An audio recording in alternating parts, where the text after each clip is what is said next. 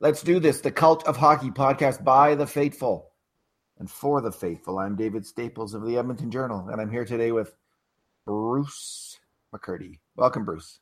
Hey, David. Draft day. Draft day two. Draft day Nuts two. and bolts of the So, hockey Bruce- world. The Edmonton Oilers had their most Eurocentric draft ever in team Yeah. history. Five out of the six players taken were uh, played minor hockey. They're not all playing in Europe now, but uh, played played most of their hockey, their all their developmental hockey in Europe, including first round draft pick Philip Broberg, Broberry, I think is what they how they say it in Sweden, if I'm not mistaken.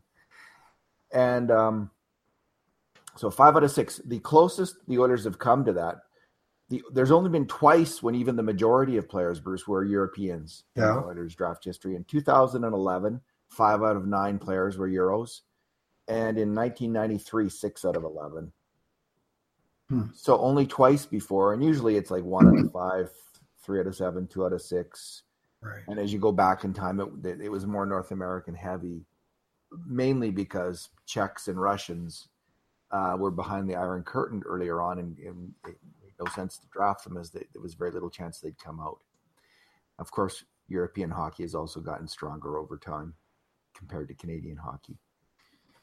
Uh, so very Eurocentric. Bruce, does it have? Do you think it has anything to do with Ken Holland or not? Oh, sure.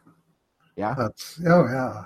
He- He's uh, he's got a long history in both Sweden and uh, Russia, and uh, uh, I think the Oilers, you know, they've tinkered with Russia in the past, but they've been burned so often that they were really starting to back off from it. I thought the last couple years, but uh, uh, Holland went there uh, with both feet today, drafting two players from uh, Craig MacTavish's uh, Yaroslavl locomotive team. Uh, of course, the, the Swedish connection is long established. And I just think uh, Detroit in general has long had a team that was very high on on skilled European players, uh, and just maybe a higher blend of Euros to North Americans than many teams. So I, I'm assuming that Holland's uh, influence was part of that. So Bruce, there was a little bit of heat, including from. Like I, I was hoping that the Oilers would, if they were going to draft Broberg or one of the forwards, many forwards available. There seemed to be about thir- twelve to thirteen players at the top of the draft, and I was hoping the Oilers could move down.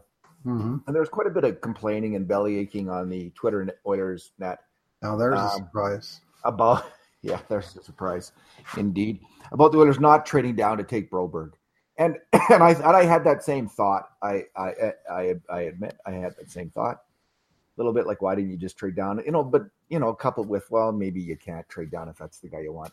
But that thought really was dispelled for me, Bruce, when I looked at the first round. Mhm. And um, people are basing this notion that Broberg, that the that the Oilers should have traded down to get him, based on the kind of the consensus of the of the publicly available draft list by all these draft experts. And they tended to hit, you know, the average for for them, they had him 13th overall.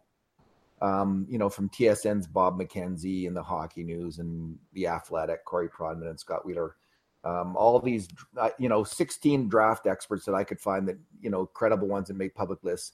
He was 13th overall. So people are thinking, you know, why don't you drop a few spots? But here's here's the fact of the matter, Bruce. In the first round alone, Mhm. there was one, two, three, four, five, six, seven, eight, nine, ten, ten players who uh, who there was a there was a wider variance between the, where they were taken and where the public experts had them. Like so, for instance, Nolan Foote, who Tampa took at twenty seventh, the public experts, you know, they had him at the consensus was he was fifty first. Mhm. You say why didn't why didn't they drop down? Well, clearly Tampa doesn't know what they're doing. Simon Holmstrom, the Islanders, he he dropped.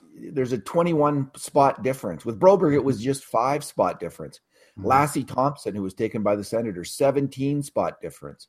Ryan Johnson, taken by the Buffalo Sabres, a 14 spot difference. John Beecher, taken by the Boston Bruins, 11 spot difference. Maurice Moritz Seider, taken by Detroit, a 11 spot difference, and on and on it goes. Mhm. So um, the the difference with Broberg and where the consensus was was actually quite small compared to a lot of these players. But none of these other teams with this huge variance were able to drop down to take these players. So th- clearly, it's it's there's a couple things going on.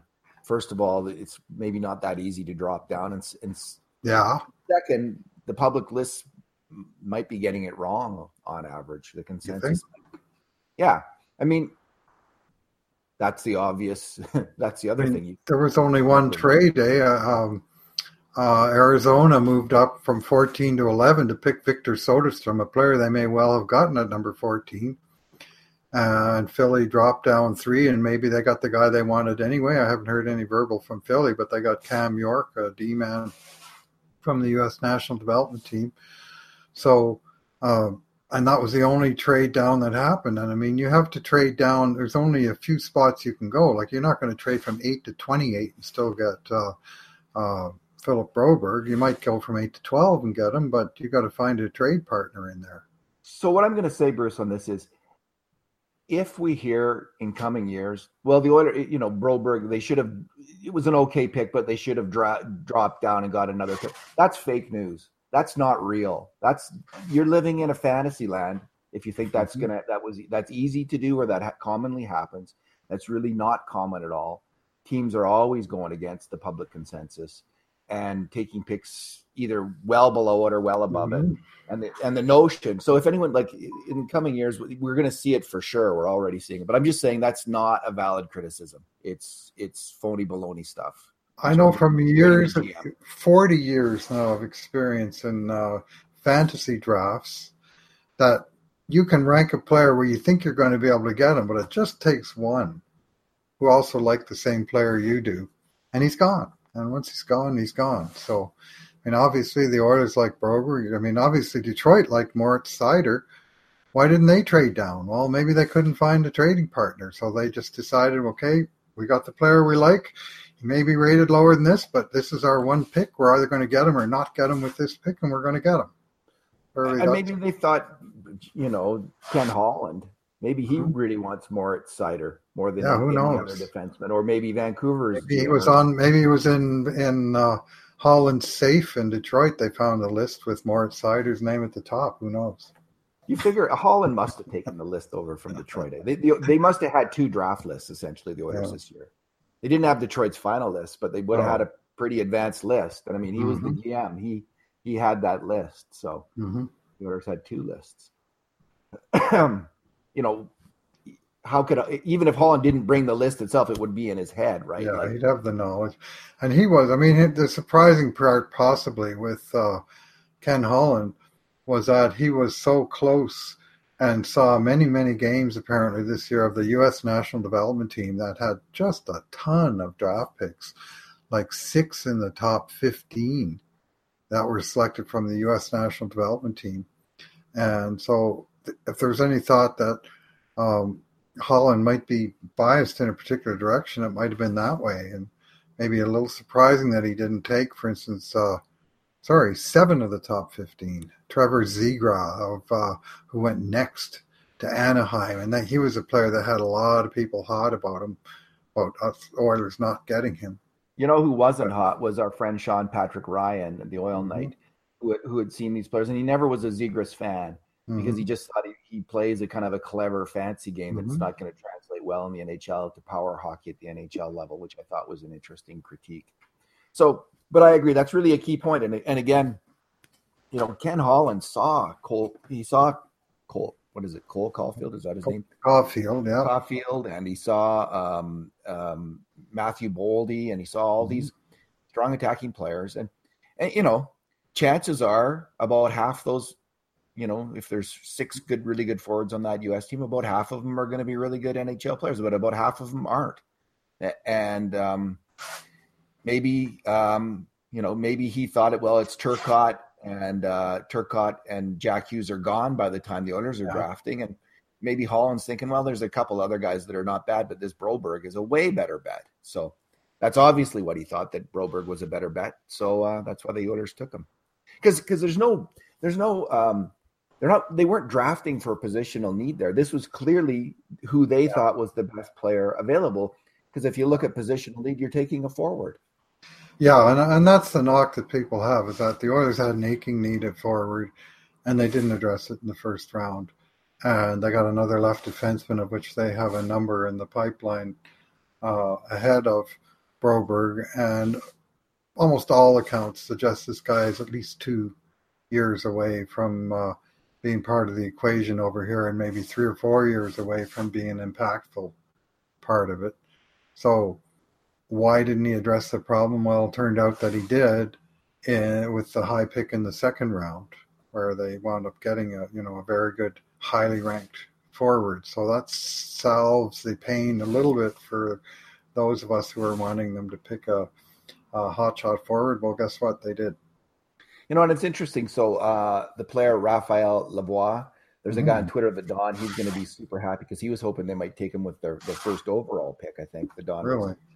Uh, okay. so excited about this player. So he's a he's a great six foot four, two hundred pound attacker from the Quebec League, mm-hmm. uh, who just came absolutely came alive and took his team basically on his back, hauled his team to the Memorial Cup and um, finals. Uh, was he on the winning team? I don't know. He was on the losing team in the finals, and they were also the losing team in the Q finals. They went all the way to the finals. Uh, but uh, they were guaranteed a spot in the Memorial Cup anyway. But that didn't stop Lavoie from potting 20 goals in 23 playoff games. Like he really caught fire. So that has to be uh, when you have a six-four guy that uh, uh, has apparently a nose for the net and also is a dangerous shooter from range. Well, it sounds like he's got a, a few weapons at his disposal. So it's two years in a row, Bruce. The Oilers have drafted. I think McLeod was the 40th overall pick. Yep. Ryan McLeod last year. This was 38th yep. overall. And both McLeod and um, Raphael Lavoie were rated very much more mm-hmm. highly mm-hmm. by the consensus experts. I think McLeod was in kind of like the mid. People saw him going between about 20 and 25 in the draft. Right. And Lavoie averaged out at 19th in the draft. And yep. uh, Steve Kournianos, the draft analyst, had him as high as 13th out of the, of the 16 draft um, public draft guy experts that I looked at, Bruce, three of them had uh, Raphael Lavoie higher than Philip Broberg. so, uh, in any case, so this it's the same kind of player who's been very highly rated on the public list, who have who mm-hmm. has fallen to the Oilers. You know, the interesting thing, Bruce, is how excited we all get. And this, I, this is about fan psychology and my own psychology because I was at that point I was really hoping like as the draft as that pick was coming up, I was really hoping that the Oilers would get Raphael Le- mm-hmm. You know, like right. He's so yeah. We talked about him last night. You know, but the interesting thing is, it's kind of a weird psychology if you think about mm-hmm. it, because what do the what do the public experts know that the, the the real experts don't know? So the real experts are having their say in the draft itself. You know, the people who see way more games and are way more have way more acumen at rating players than anybody else on earth, and they're saying to this player, no, no, no, and every time they say no to the player, mm-hmm. we're getting more excited about the player because we think he's going to fall to us. But the actually the experts are weighing in and saying, ah, nah, he's not really all that. But by the time he comes to us, we're like, yippee, we got the yeah. guy. It's, it's, so it's kind of a funny dynamic in a way. That's my only point. what's what's really funny is that uh, players rise and fall. Their stock rises and falls in, in the draft. But to, for your stock to rise in the draft, you need one team to believe in you and say, "We want that guy. We're picking him," and that's Moritz Seider or that's Philip Broberg. Whereas for a guy to fall, you need a consensus of team after team to say, "No, no, no, we don't want him." So it's a whole different dynamic between the two phenomena. Suddenly, the screen got all fuzzy at your end. Is there something? Um, um, all right. anyway, yeah, you just it's like selling a house. You just need one buyer, right? Too but but after buyer after buyer after buyer says mm-hmm. no to that house, you think maybe there's something wrong with that house. Mm-hmm. You know, it was uh, was looking pretty good there for a while, but uh, maybe there's something with the foundation that we mm-hmm. haven't quite uh, that the inspector our inspector missed. Anyway, and I, this is no comment on Raphael Lavoie. Like um, the Oilers were they said they had him higher on their own list. They were very excited to get this particular player. Oh yes, of course. So uh, they always and, say that. Well, they always and it's always true. It's always true. Yeah, I it's mean, even if all the guys on your list have been picked in order, the worst you can have is the guy at the same number that will be at the top of your list when it's your turn. And if any other team has gone off the board a little bit, then that guy is going to be up. You know, the, top guy is going to be ahead of uh, of uh, of where he goes to. So it's just a mathematical certainty. Yeah, you know, and some of the public lists that I'm talking about, of course, like Bob McKenzie's list, they're based oh, on the scouts, what the scouts that's a scouting list. Yeah, that that that's a for real list. And you know, some of these ones, I mean, these are serious people that are compiling this stuff. Oh yeah. And so it's, it's when you say public, I mean, to me, there's kind of a couple of levels of it, and there's one level, you know, fan opinion that people sort of get get all caught up in this player or that player based on something they've read or heard or some highlight that they've seen or what have you. Whereas if you're saying Bob McKenzie's list or Corey Pronman's list or something Craig like Button, that, these, are you know these, these are, are, people that yeah. that put their life into this into this stuff, so they're going to be reasonably close. But yes, they aren't choosing four teams; they're just kind of trying to rate the the, the skills of the players against each other, and of course, it's not an exact science; it never has been. Yeah, uh, so it's pretty. I, I, so I was excited with this pick. I've never seen the play. Mm-hmm. Yeah, uh, I noted that at the it, when he was in the U eighteen tournament a year ago, he was uh, scored five goals in five games for Team Canada. Mm-hmm. Um, who did Detroit get thirtieth overall last year? What's his? Oh, Joe Veleno. Joe Veleno yeah. only had three assists in five games on that same mm-hmm. team.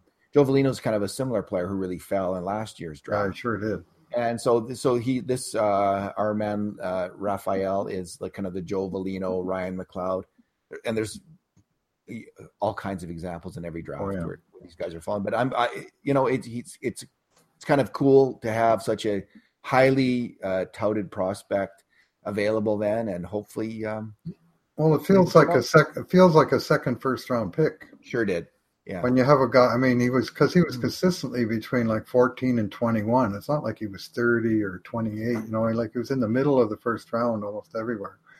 So, uh, for whatever reason, you know, certainly as a, a, on the raw talent scale, he, he surely has first round talent. Now, the knock on on the guy that I've heard is that his work ethic may need work. uh, uh, I mean, we'll see. He's uh, he's taken at a point in the draft where about one in five players become good NHLers. You know. So well, let's hope he's one of them. A big right hand shooting right wing boy. Would that ever look good on the Oilers if it was the you know the right player with that uh, bringing that uh, physical package? Okay, let's talk about the the next pick, Bruce, of the mm. Oilers, and that was uh, 85th overall. The Oilers take a Russian goalie who's going to be 21 soon. His name is Ilya Konovalov. Mm-hmm. And and my reaction when they when I heard that they had taken a Russian goalie, I thought, what the frack? I was just disheartened. You know, and, and again, it's completely irrational. Like that's uh-huh. that was my just my visceral reaction, but it is completely irrational. And, and, so why do I say that? It's it's because well I thought well the Oilers have all these young goalies and they do yeah. have a lot of young goalies. They do. So why are they taking a goalie? And then I had of course I had my there was still some players who were fairly highly rated left that they mm-hmm. could have mm-hmm. drafted at that point. Um, that other people were really wanted to see drafted, like other Oilers fans were, who were really into the draft wanted to see drafted. So I was kind of hoping for those players again irrationally, I think. And and but it was mainly like, don't we have enough goalies? Yeah. But I have to say, Bob Green's explanation mm-hmm. was pretty darn solid. I mean, the, the thing that really won me over to the pick, though, was this guy was the rookie of the year. Yeah. KHL. As soon as I heard that, I thought, oh. And then he's so then he's got two years left on his deal. He's not even over here for two more years. They'll have now two full years to look at Wells, mm-hmm. Skinner, and Rodrigue, mm-hmm. and and see if any of those guys have it or not. So he's not even in the running for two years, and maybe maybe not one of those guys, others other guys pan out. And goalie's such a key position. They're going to yeah. have this other guy in the wings who's looks like a hell of a young goalie. He's at, mm-hmm. looks like he's at least as good a prospect as those other guys right now. Mm-hmm. So well, I, he, I, I, don't mind the pick. Yeah, my my initial reaction was very similar to yours. In fact, I came into this weekend thinking, man, the Oilers better not pick any more goalies this year. As an old goalie, it kind of pains me to say that. But man, this is six years in a row they picked a goalie. And that doesn't include Shane Starrett, who they signed as a, as a free agent. It doesn't include Hayden Hawkey, who they traded a pick for last year to get his rights and then didn't sign him because they had too many goalies. So at that point, you're thinking, what in the hell are they doing picking another goalie? But when, when and my initial reaction on Twitter was was similar to that. Uh, but uh, uh, as soon as I had a little chance to look into what the guy was and see what his situation was, which is as you described, two more years in the KHL, and uh, one excellent rookie season and a pretty darn good seven game trial the previous year when he was 156 goals against average, 933 save percentage. And last year, 189 goals against average, 930 save percentage over a full year. And he got 10 different honors goaltender of the week, goaltender of the month, rookie of the month, that kind of stuff over the course of the year. So this guy was bringing his game all year long by the looks of uh, what information we have at our disposal. So, I mean, he's two years. You can kind of forget about the guy for two years, but two years from now, he could be very close to a finished product that's ready to come in and play at a high level. Um, so it's it's good that he's developing somewhere else because we got Oilers got too many goalies in their own system to, to add another one would just choke off the, you know, it's just not enough crease to share among eight goalies or whatever it is. There, so, there is not, and so yeah, so, it's a good thing he's going to be playing for Craig MacTavish yeah. in Yaroslavl. Uh-huh. So there you go. Anyway, yeah, yeah well, that, that's that's like actually a, a good that's end. a good thing too. and that, I think MacTavish will be uh, uh, a a guy for you know not necessarily coaching goalies, but for little bit communicating expectations to the guy. This is what you can expect in North America. This is what you can expect in Edmonton. I'll have a little bit more focus of your future. If your future takes to the NHL, I can talk to you about that. And also that I would assume still that MacTavish and the Oilers would have a strong line of communication. It's not like the guy is going to disappear behind an iron curtain and we never hear anything about him, right? We're He'll, yeah, he'll, he's still certainly good friends with Kevin Lowe, for instance, and, and Bob Green, and, and you know, and, and yeah. probably Keith Gretzky, and you know, I would imagine that the the organization wouldn't have any trouble getting out information from the loquacious Craig MacTavish. So, Bruce, let's just quickly go over the last three guys taken mm-hmm. the 100th overall, Matej Blumel, 167, 62nd overall, Thomas Mazura, and 193rd mm-hmm. overall, Maxime Denezhkin. Uh, Blumel and Mazura are both Czech players currently in the United States playing hockey. Mm-hmm. Uh, are they not? And, they're uh, they're best buddies apparently. Yeah, uh, and they're both over here. They've been over here for a couple years, and they're both taking the NC2A route and are long term two to four year projects before they'll be in the system. But they're you know they're on the now the reserve list, and they both have posted decent offensive numbers that suggest that there's some skill involved in both players and skilled forwards, uh, which is really all three of the bottom picks, is uh, the area of weaknesses of weakness that the Oilers just really needed to address at this draft. Yeah, and uh, so Denis is, is, is in his draft year. He's gonna he has a mm-hmm. pro contract for two years. So again, he's gonna be playing for In Yaroslavl, maybe on their pro team or maybe on their junior team uh, for the next two years. So he's a long term guy. So just you know, and Bob Green addressed this saying that he wanted, mm-hmm. uh, uh, you know, just players that that uh, you know, long term, st- have someone else develop them, see how they go, draft and develop, see how it works out, and watch them, and mm-hmm. and maybe one of them will become a really good hockey player. Chances are that's not not not the case if you go by the, the averages, but every individual can defy the averages, and it happens all the time in hockey. So, so what do you mm-hmm. think overall, Bruce? First draft of the Ken Holland era. It's like what is it? The fifth draft of the Bob Green era, and the third draft draft of the Gretzky era. So, got a lot going on there. They picked a lot of mature uh, players uh, you know, uh, Philip Broberg, who turns 18 next week, is by nine months the oldest player of anybody that they picked. The youngest. Yeah, yeah. They picked two guys with a September 2000 birthday. Yeah, the youngest, pardon me. Uh, two guys with a September 2000 birthday. And they picked one guy who was eligible last year in uh, in Blumel. Uh, he was a, a, May 2000 birthday. The Russian goalie was in his fourth year of eligibility, uh, which you wouldn't even see if he was on this side of the pond. And he very likely will be the oldest, or certainly in a very short list of the oldest prospects picked in this draft.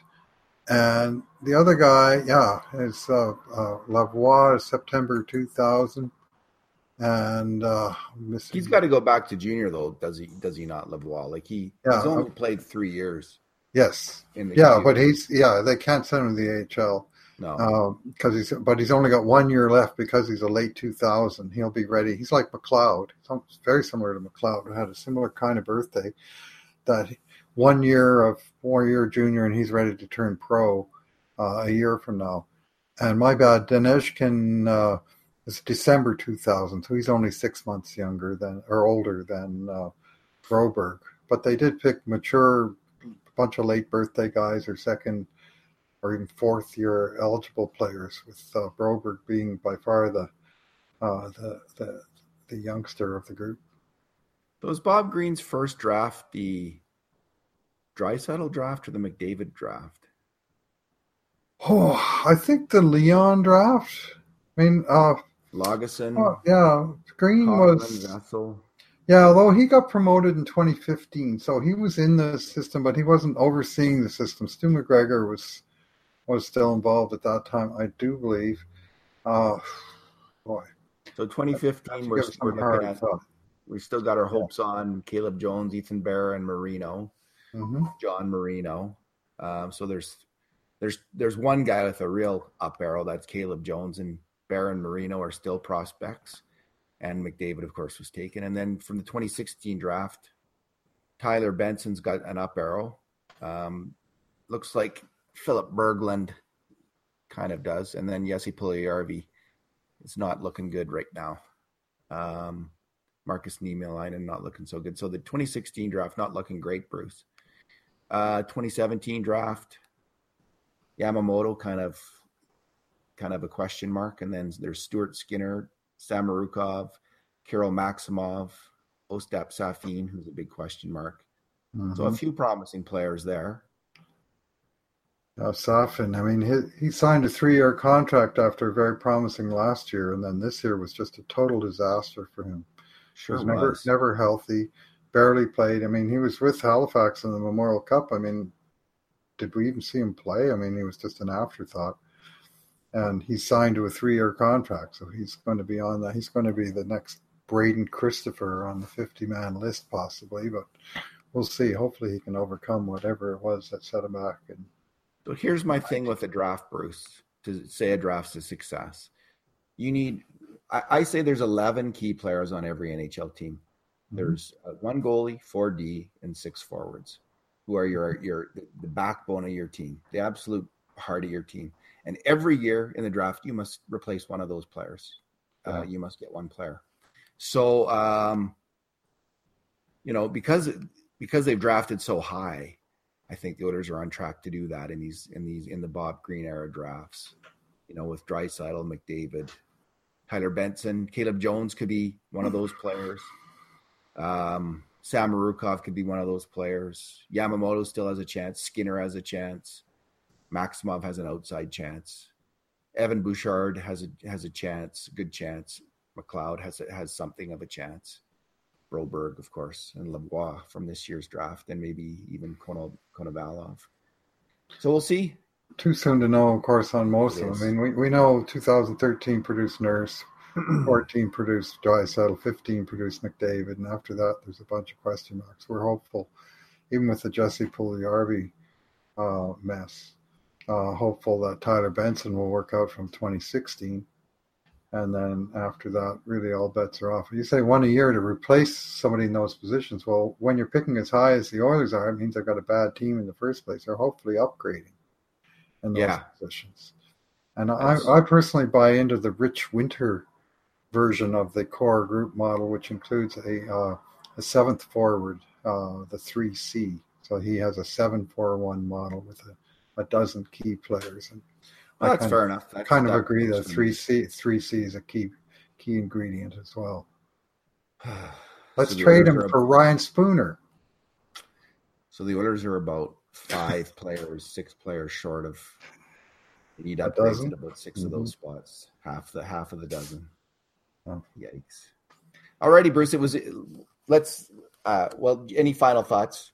Any before we uh, sign off? Just Holland uh, basically stayed the course and uh, kept his picks. Didn't uh, didn't pull off any trades of any description, and uh, went a little bit uh, out of the box with the Broberg pick, even though it was telegraphed for a week. And actually, if I have any concerns, it's at uh, how that information got out there that the Oilers were so interested in the guy they ultimately wound up picking. Uh, that seemed like something leaked somewhere. That uh, yeah, a little bit weird. I I was mad at hot about that last night. I'm just thinking about mm-hmm. like, does it really matter? I, I think it does though. So like they are pretty secretive about their lists and everything. you know mm-hmm. why not just publish your damn list if it's if it's if it's if it's not a secret so they they don't do that and so why would you leak that so i, I do you know i don't know what happened there so it's a little problematic but but uh, something they'll want they'll want to clean up and for sure i mean at least they did go after skill uh, at the forward position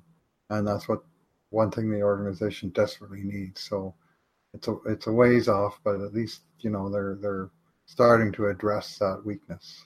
Yeah. Alrighty, yeah, and the Jesse Puljujarvi and Milan Lucic situations, Kris Russell, they all remain unresolved. There was no resolution at all, and uh, it was interesting. You know, we saw the value of cap space today, Bruce, with the mm-hmm, sure it is. New Jersey Devils picking up uh, PK Subban for basically what nothing draft pick for yeah not, not not quite nothing but uh, uh, let's just say they didn't get they didn't have to give up Leon Draisaitl, Oscar Klefbom, and the fourth overall pick to get him as was uh, proposed for the Oilers to grab Subban three years ago. So I mean that nine million dollar contract at the time, you and I were fairly adamant that that was just uh, awfully rich, and it turns out now they're uh, Nashville's trying to dump it so they can make room for somebody else. I still like PK Subban. Yeah, I love, love and, and it, like it was not just the contract; it was the price. The combination of the yeah. two was like, oh, geez, seriously, like Draisaitl, mm-hmm. you're going to go up. Anyway, um, uh, but that New Jersey made a, I think, a hell of a steal there, and I wish the Oilers had, you know, if you just didn't have, you know, a couple big contracts, that could have been the Oilers cashing in there. So it's always a good idea, and man, unless you are certain about a UFA, just don't lavish that money on that player. Like there's a there's a few names floating out there, like now, like Gustav Nyquist, and um, and I just think, geez, and and Con Brett Connolly, I'm thinking, like, are you like we signed Benoit Pouliot, like, mm-hmm, yeah, exactly. Are you going to do the same with Connolly? You know, yeah. Anyway, I'm I'm just not a big fan of the UFA route, really in the end. And it, can it can work at, at, times. I think Andre Sekera really would have worked if he hadn't gotten hurt. Mm-hmm. Well, that, but that's another risk. Yeah, they're taking with players. older older players. Is that uh, maybe they get a little bit more susceptible, a little longer coming back, and so even the the Sekera contract, which in theory you can make a stronger defense for, in practice, has turned out to be a, a you know a cap sink for the Oilers for two years now. And look what Toronto had to do to get rid of Marleau's contract. they had to give up a first overall, first round draft pick, not a first overall pick, but a first round draft pick. And this because they were oh. faced, they were going to lose a young player like Kapanen or Johansson, and they still might. And Jake Gardiner, like they're they're just up against it. And they just had to give one year, pick. one year. They had to get rid of one year of Marleau. That cost them a first round pick. So now consider what it might cost to get rid of four years of Milan Lucic, and that'll hmm. give you pause. Well, yeah, and Lucic has more value than Marleau, but um, as a player. but um, you're right. No, the Oilers are going to have to eat a bad contract, and I and I think they're going to have to do it because I think you have to move. But again, they don't have to move them now; they can move them next summer. But they do have to move them sooner or later because they can't have them be forced to protect him in the expansion draft. Okay, let's leave it there, Bruce. We're all right. We're kind of rambling on, and uh, anyway, lots of uh, well, actually, fairly slow weekend. There was no trades of any players at all yesterday, but uh, two or three interesting ones today, but uh, I'd say pretty quiet overall, especially for all the pre-draft hype about all the talks that were supposedly going on. Hard to move contracts right now. The, that's what we're seeing. We're seeing an NHL which is bogged down at the cap. Uh, it's like trench warfare here right now. You can't do anything, and you, you you send your guys out and they're getting they get like there's nothing you can do. I don't want to make a war. And with due respect to the management that's out there, if the league would tell them what the bloody cap is, maybe they could do something. I mean, it's ridiculous. They've gone through the draft and nobody knows what the cap's going to be next year. And it's gone from all year they were saying 83 million, and then last week they're saying 82 or maybe maybe 81 and a half, and then yesterday I heard well maybe only 80. And whoa, well that's a little margin there. That's what that's all a lot of these teams have to deal with is that margin. So get the information straight and get it out there, NHL. Come on. All righty. Thanks for talking, Bruce. Thanks for listening, everyone. And in the meantime and in between times, this has been another edition of the Cult of Hockey podcast.